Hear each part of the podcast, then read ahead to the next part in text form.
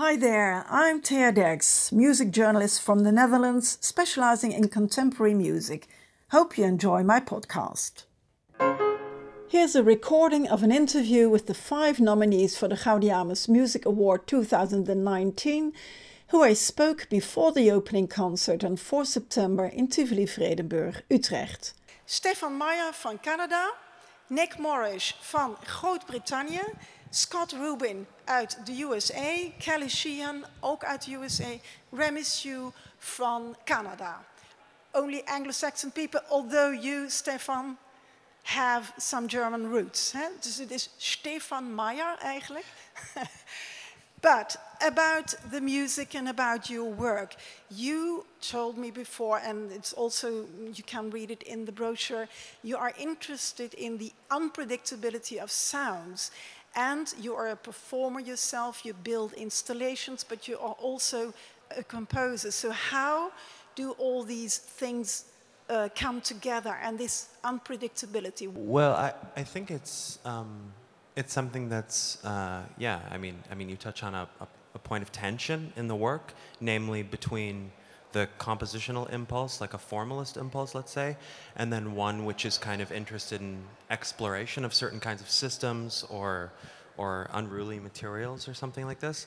Um, I think that the work tries to dramatize the exploration of this kind of unruliness that I just spoke of.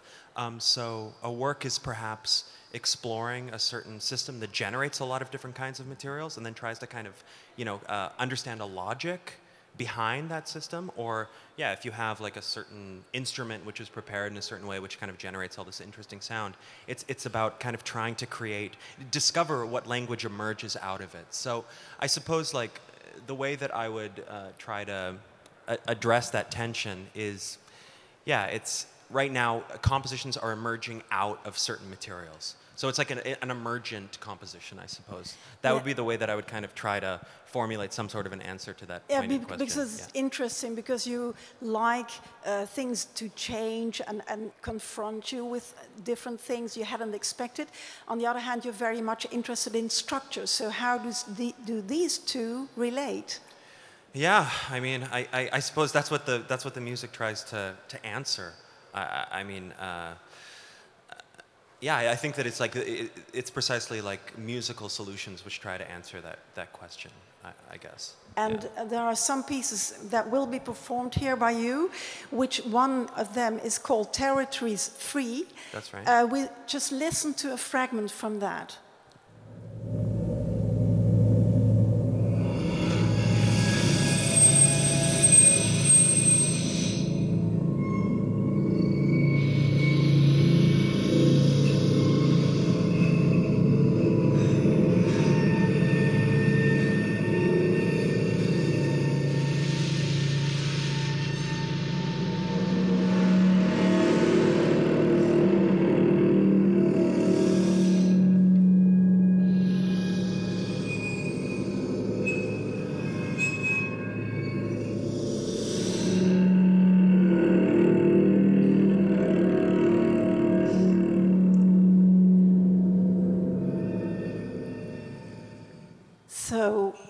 First, why is it called Territories Free?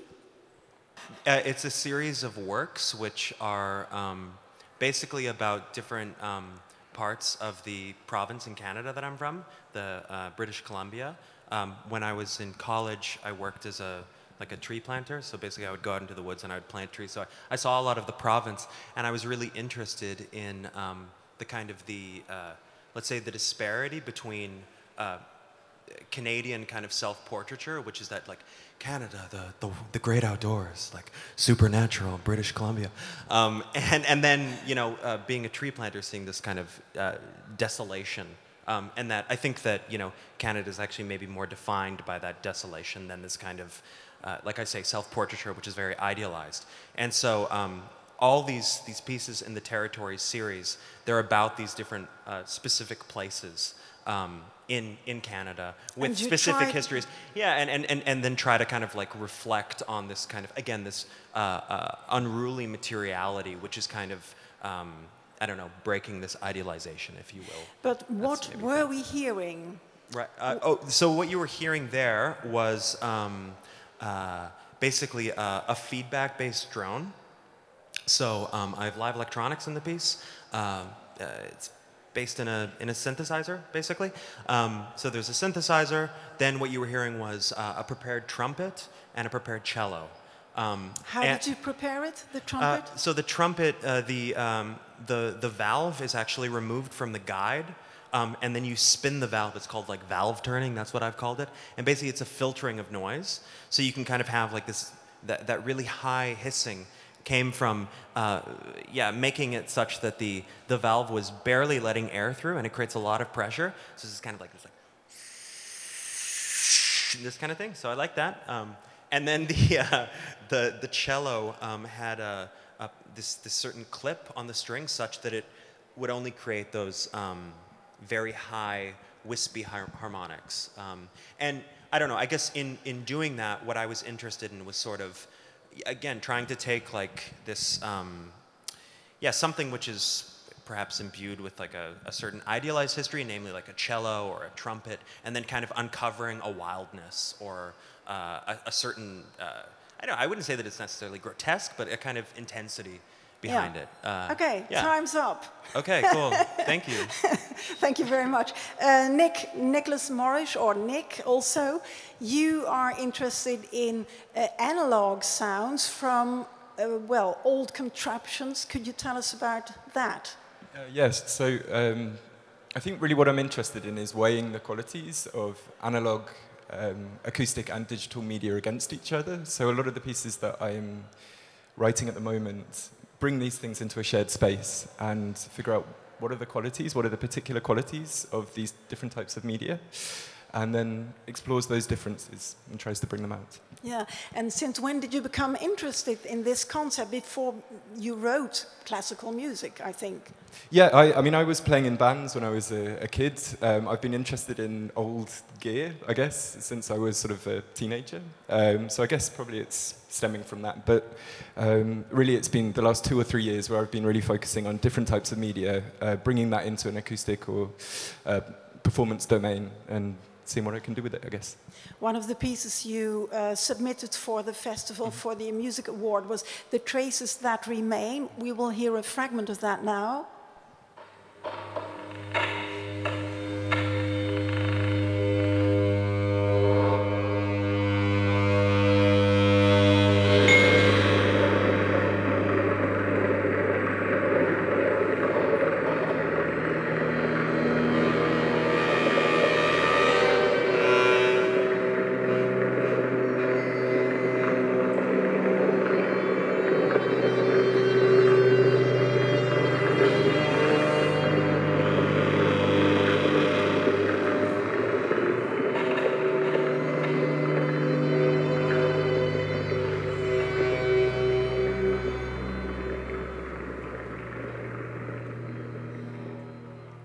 This will be performed tomorrow by uh, Ensemble Insomnio.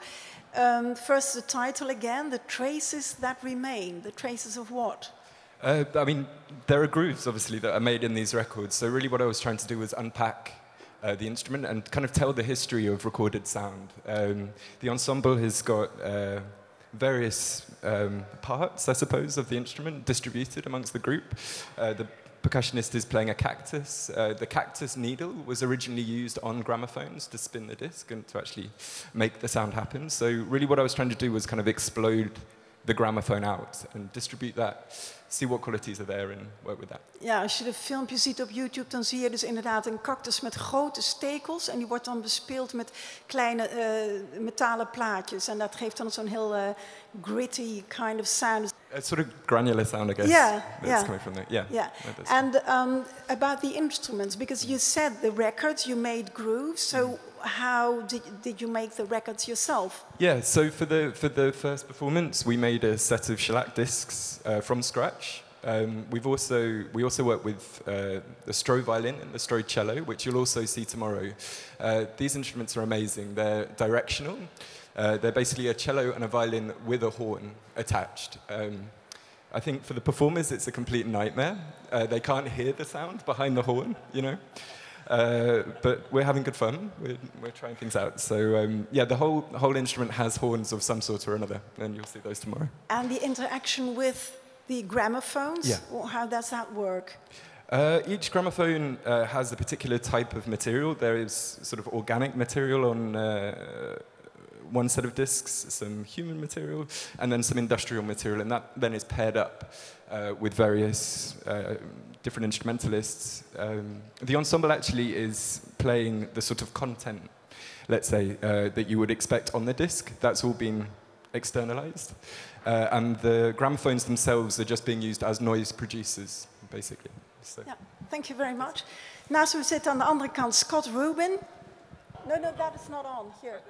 No, this one's on. Oh, it's on. Okay. now, uh, improvise. Well, improvising, that fits you very well. Perhaps you can explain. You want me to explain improvisation? no, no, no, what it means for your music. In 2013 or 14, I realized that improvisers can usually play their instruments better than what I can write for them. And I would go to improvisation evenings in, in Montreal, where I used to live, and be absolutely amazed by the, the vibrancy and the spontaneity and the, and the visceral quality of these souls in the world coming together and finding a solution at that moment that'll never happen again. And when I started working with dancers in 2014, we tried to find a marriage between how dancers learn and how musicians learn. And dancers are not going to go on stage and read notation, and so why should musicians? And so, how do we form a relationship there? Well, I think But im- why- why- improvisation could yeah. be a method to do that. yeah, but why did you start working with dancers in the first place? Why dancers? Um, because all sound for me comes from movement, whether it's it's electrons on a circuit board, or it's um, a vibrating string, or a pipe, or a piece of material. Everything vibrates, and I I spent my teenage years doing karate, and when I was in university, I did a lot of swing dancing. So, and I played in orchestras with the conductor. So, movement for me is very um, audio inspiring, if that makes sense. Yeah, and then you translated that into a quite, um, well, uh, specific concept. You work with dancers and they have um, sensors on their bodies. Yes. Ja. Misschien kunnen we toch een stukje horen van Intentions, which will be performed here in on when Oh, when it is will be performed in Kicker, not here. Ja, so, yeah, but in the festival. Door Maya Friedman.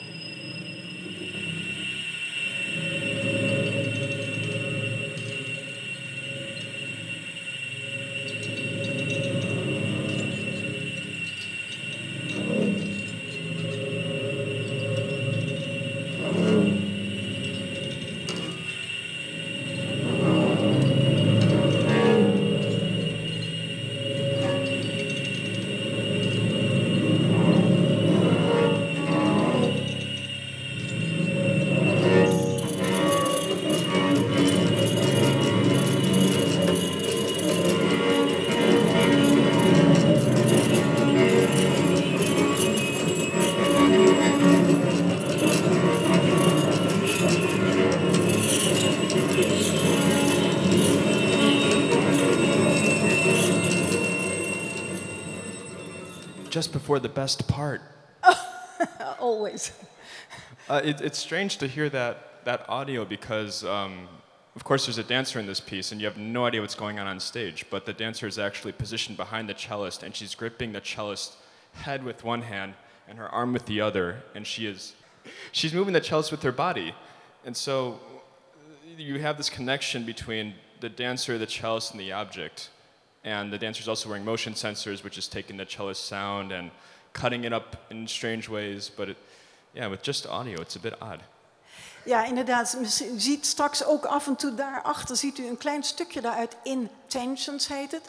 En de, uh, de cellist en de danser, eerst zit de danser voor. Dus see, at first the dancer is in front of the cello. Yeah, they, they move around a bit. Ja, en dan ze maken soms hetzelfde gebaar. En de danser maakt ook op als er een klik is, bijvoorbeeld een gek gebaar. En dat doet de celliste dan ook. I was wondering about the sensors because do the sensors actually also create music or drive the, the, the cellist to play something else or how does it work?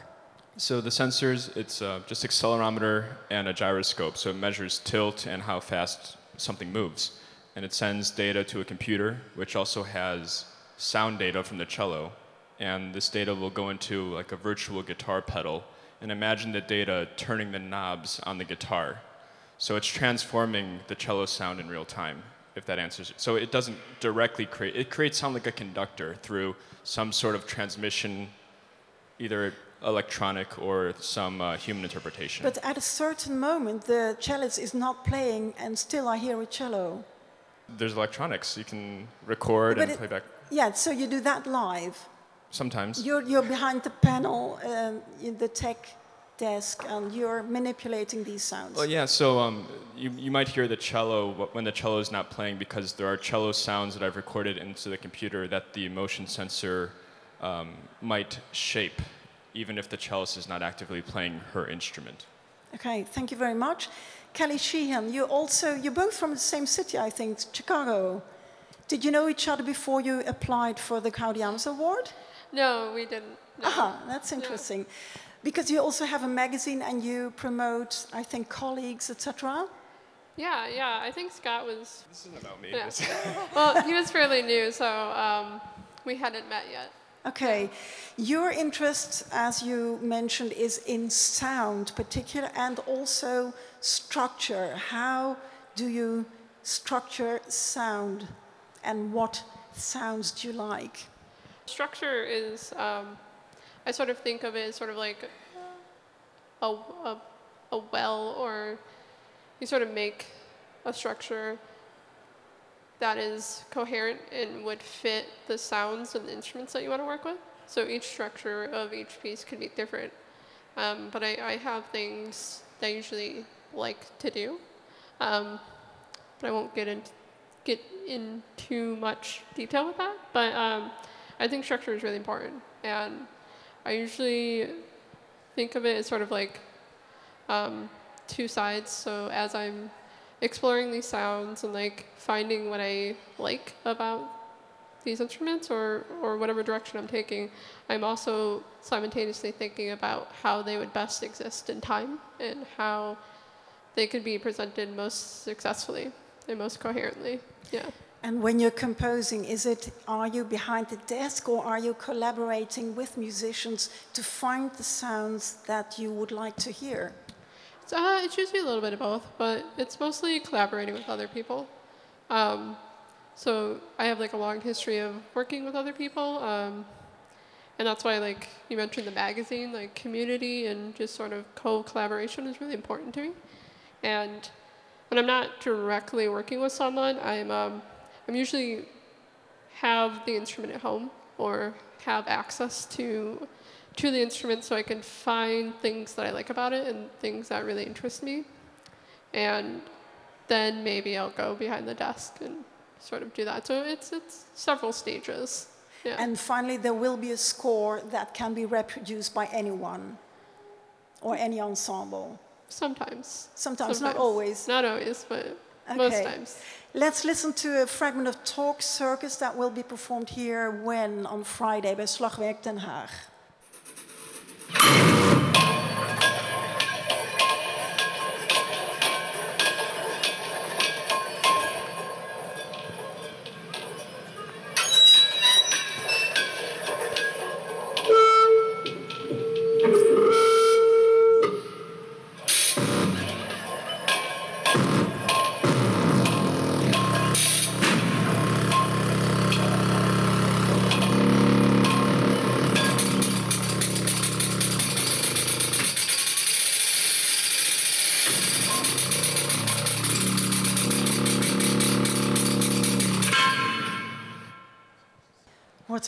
Hearing? What instruments and what else? Um, so you're hearing a variety of things. It's um, in that clip you heard kitchen bowls um, and uh, chimes. So like these metal balls that have chimes on them, so, which are Have, what in them? they're they're they're Oh, metal chimes. Of van die chimes. Chinese balletjes die je vroeger gebruikte, je, die dan zo'n klingelend geluid maken. Hoe heten die dingen? Die, die, dat zijn zo van die eh, glimmende bollen. En dan zou je dan gezond van worden als je die de hele tijd in je handen draaide. Toch? Yeah. Um, so those are tho- those metal chime balls are in a bowl, a kitchen bowl. So the metal is usually thinner, and affixed to the bottom or to the side of these bowls are contact mics, which then amplify all that sound, and then are going into a no input mixer, which, as prescribed by the score, can be uh, distorted or not. Then the other main sound was just a cardboard box uh, that's being bowed. Dus een kartonnen doos die met een strijkstok wordt bespeeld. En een no input, input mixer. What, perhaps you can explain what that is, what it does. Um, a no input mixer is just a normal audio mixer.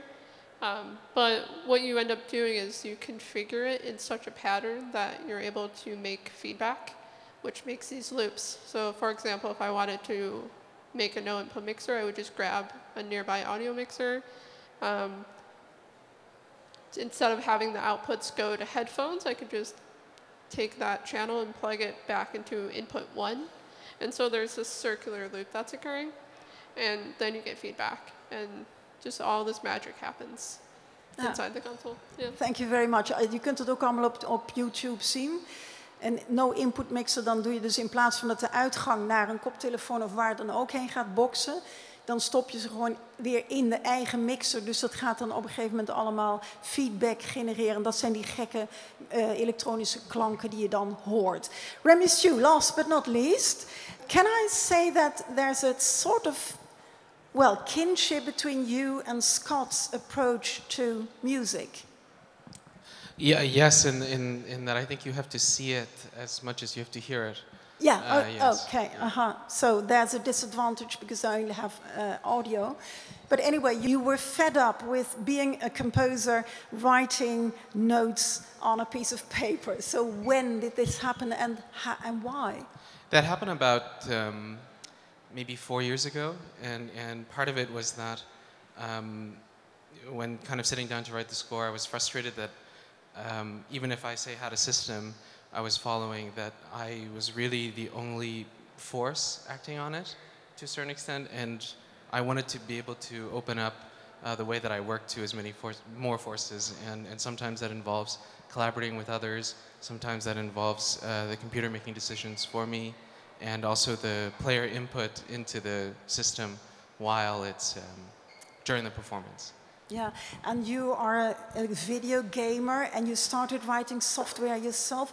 What kind of software and how does it work musically? Um, the, the, the software, I guess, is different every, every piece. Um, in, in the case of uh, one of the works that will be on, on Friday, um, the software is uh, testing the competency of the, the performers. And That's Foxconn number Yes, three. yes, Mhm. yeah. Foxconn frequency number three. Yeah. And then tomorrow, um, uh, with uh, Nadar Ensemble, um, it really is a kind of um, uh, an instrument uh, that four players will play together and they have to negotiate with each other uh, to make a performance. So Yeah. it is always working a little bit differently. But one of the things is that um, every performance of each of these works are usually quite significantly different. And um, would you see yourself as a composer or just a collaborative artist who is part of the group? Um, I, it's kind of, uh, it's, it, I mean, that's a, I would consider myself an artist, and then I'm, I'm, I'm usually making, um, the, the thing that makes the most sense to me sometimes is I call it algorithmic theater. Uh, that's actually a term that I'm borrowing from a, another artist, uh, Annie You Dorsen. call it what? I didn't. Algorithmic theater. Algorithmic which seems to make the most sense for me. Okay, Yeah. mhm. Yes, that's a borrowed term from, from another interdisciplinary artist, uh, Annie Dorsen.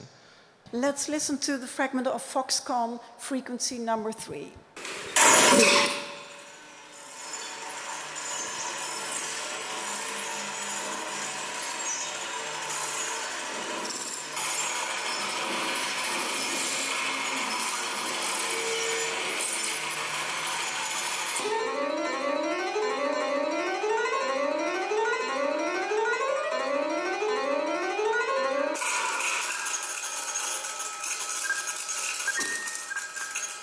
How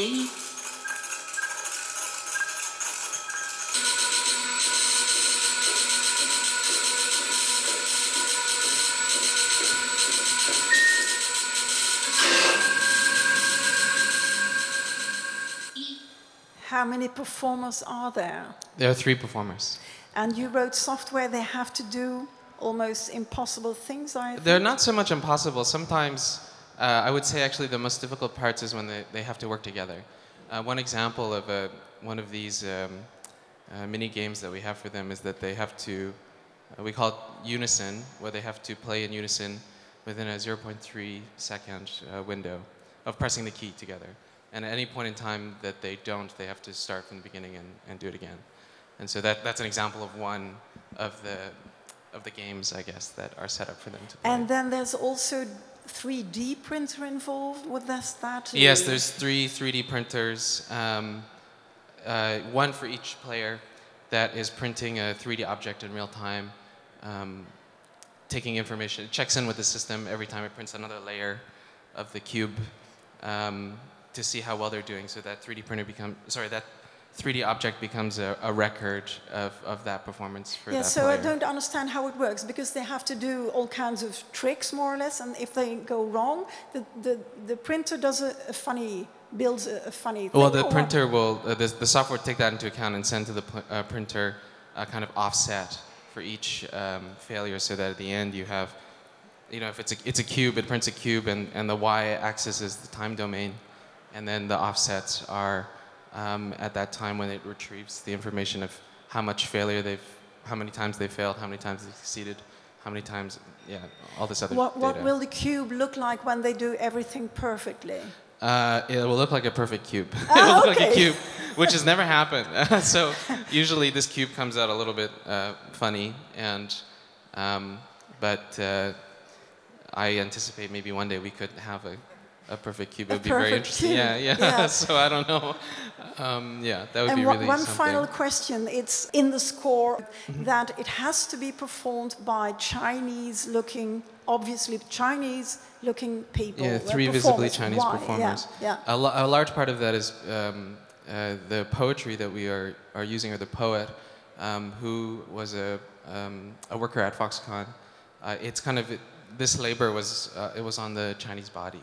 So we wanted to make sure that we would properly represent this. And uh, Because also the, these narratives that we are addressing um, are also specifically, um, and some criticisms of piano pedagogy are uh, kind of rooted in this, I don't know, constellation of all these different things, which involves being a, a work for the Chinese body.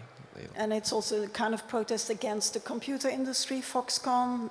Yeah, I mean, it, it largely, uh, I get in trouble. Largely, it's um, a- part of it. the, the reason why there are 3D printers in it, um, it, we were always thinking about it as a kind of slice of time that these 3D printers represent an oncoming of automation, um, and a lot of uh, this kind of specific labor, mass manufacturing labor work, is probably going to be disrupted. It already is being disrupted, and so the question is about whether policy is in place to to um, to kind of support this transformation. Maybe it's not enough time. Time's up already. Thank, thank you very much, Remy Shaw, uh, Kelley Sheehan, Scott Rubin, Nick Morris en Stefan Maier. En u een fijn concert en een fijne Gaudeamus muziekweek. Thanks for listening to this podcast by Thea Derks. You can leave a voice message here or visit my blog theaderks.wordpress.com.